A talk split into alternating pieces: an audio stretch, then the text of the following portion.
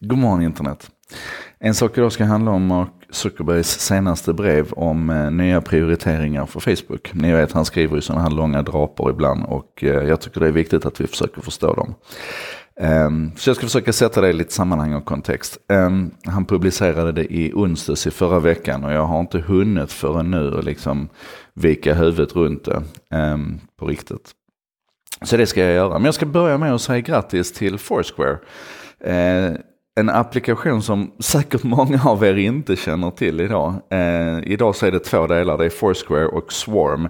Som helt enkelt handlar om att man checkar in på ställen i Swarm och kan lägga upp bilder och tala om vad man tycker om dem och sådär. Och sen i Foursquare så kan man hitta ställen som ens kompisar tycker är bra och eh, som community tycker är bra. Det är som en slags TripAdvisor fast utan en massa köpt innehåll och, och totalt sönderspammat av turistindustrin. Eh, otroligt stor för eh, tio år sedan när den kom. Och den lanserades under South by Southwest och här nu under årets South by Southwest, alltså den stora konferensen i Austin, Texas, så eh, firade man 10-årsjubileum och det gjorde man genom att publicera en, eh, ja, man gjorde det på många sätt men bland annat så publicerade deras long time grundare Ehm, en bloggpost där han beskriver riktningen för dem nu. Jag ska lägga en länk till den i kommentarer för jag tycker det är intressant att se var de tar vägen. Framförallt grattis Foursquare till, till 10-årsjubileum, det är bra jobbat.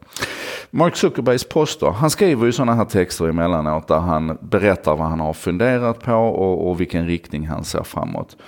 Och, och, det första som stör mig runt detta det är folks reaktioner på det. För att antingen så ironiserar man och gör sig lustig över hans, hans textmängder.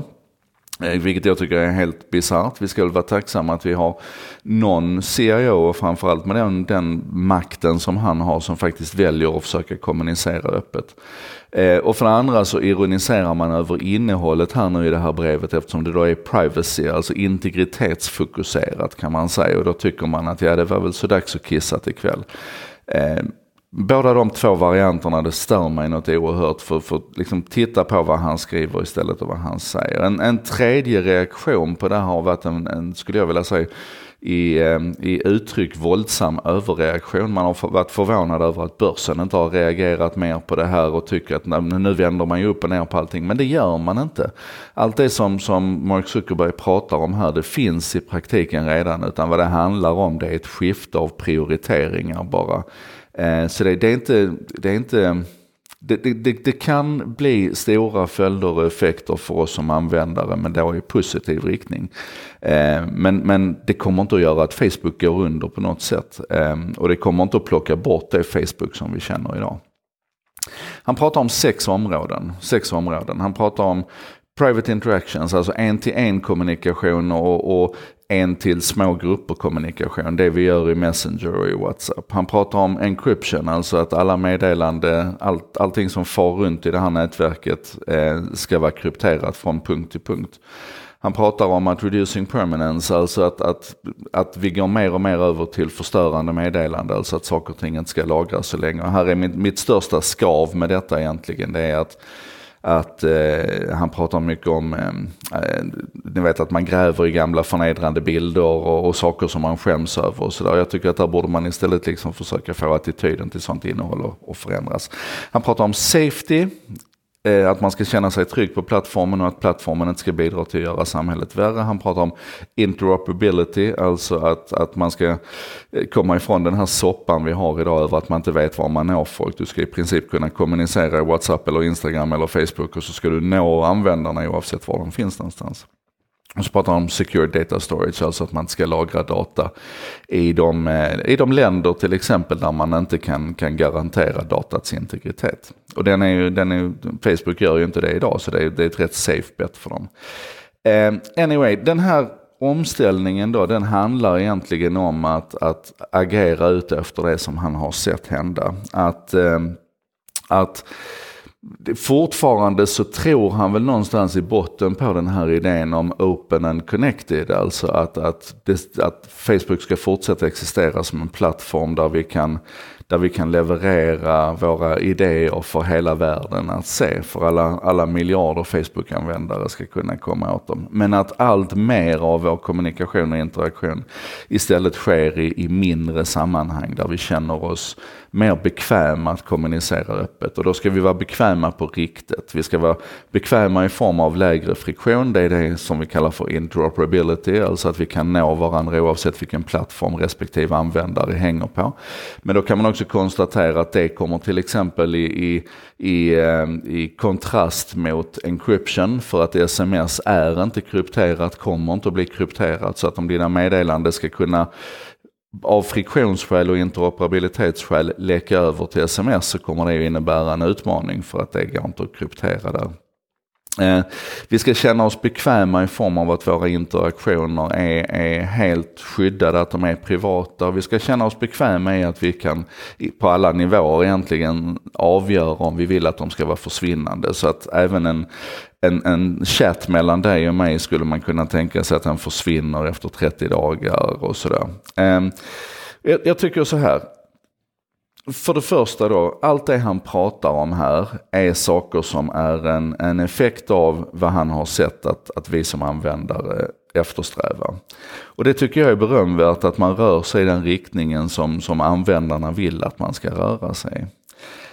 Um, man kan också konstatera att det här kommer inte att, att, göra någon större skada för Facebook. Det är möjligt att det blir lite svårare att detektera bad guys och det är möjligt att det blir lite svårare att, att, att göra riktade annonser om all kommunikation är krypterad. Så Facebook kan alltså inte titta in i meddelanden. Nu säger man att man gör inte det idag heller. Men man kan alltså inte titta in i meddelanden mellan dig och mig och säga att, att vi diskuterar en resa till Mallorca och visa oss Mallorca-annonser. Man kan inte titta in i kommunikationen mellan dig och mig och säga att vi planerar ett terrorattentat i, i Köpenhamn. Och, och då kan man liksom inte göra någonting.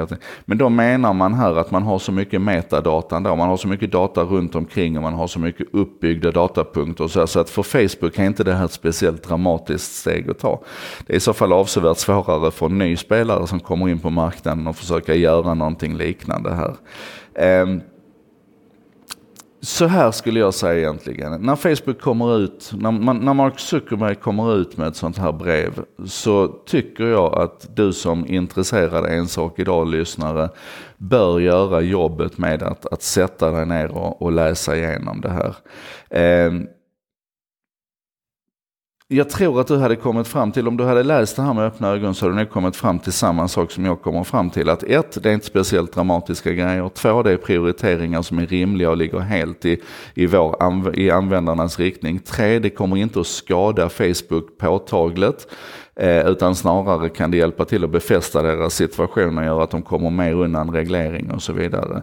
Eh, och fyra, vi måste sluta tänka att bra för Facebook betyder dåligt för användarna och, och tvärtom. Utan det här hänger ihop. Facebook är helt beroende av oss som användare. Och, och, om inte de är lyhörda och lyssnar till det som den stora massan Facebook-användare vill ha så hade de varit körda. Så att alla de här stegen han tar här egentligen, de är steg i den riktningen. Och avslutningsvis den femte punkten. Jag tycker att det finns ett resonerande och lyssnande språk runt Mark Zuckerberg idag som, som vi inte ska ironisera och göra oss lustiga över. Att han, att han gör de här omsvängningarna och att han emellanåt byter prioriteringar, det är ju för att han är på en läranderesa. Ingen har gjort ett Facebook för, ingen har byggt ett nätverk som är i den här kalibern. Och då är det ju klart att, att att, att emellanåt måste ske en liten, en, en liten prioriteringsändring och ett ändrat förhållningssätt. Jag tycker i alla fall det är helt rimligt. Jag tycker det är superintressant att läsa de här. Och jag känner mig fortfarande inte färdig med de här 3200 orden. Utan det, det, det processar fortfarande lite grann där uppe, det märker du kanske. Anyway, det här var en sak idag med mig, Joakim Jardenberg. Eh, jag vill avsluta med att puffa för att den 23 mars ska vi ut och demonstrera mot eh, artikel 13. Eh, igår här i helgen så la jag ut en, en, eh, en version av mitt samtal med Mattias Bjernemalm om de här frågorna som Anders Frick har klippt ner till en sju minuters kondenserad fantastisk version. Hjälp till att dela och sprida den. Och så ses vi imorgon igen.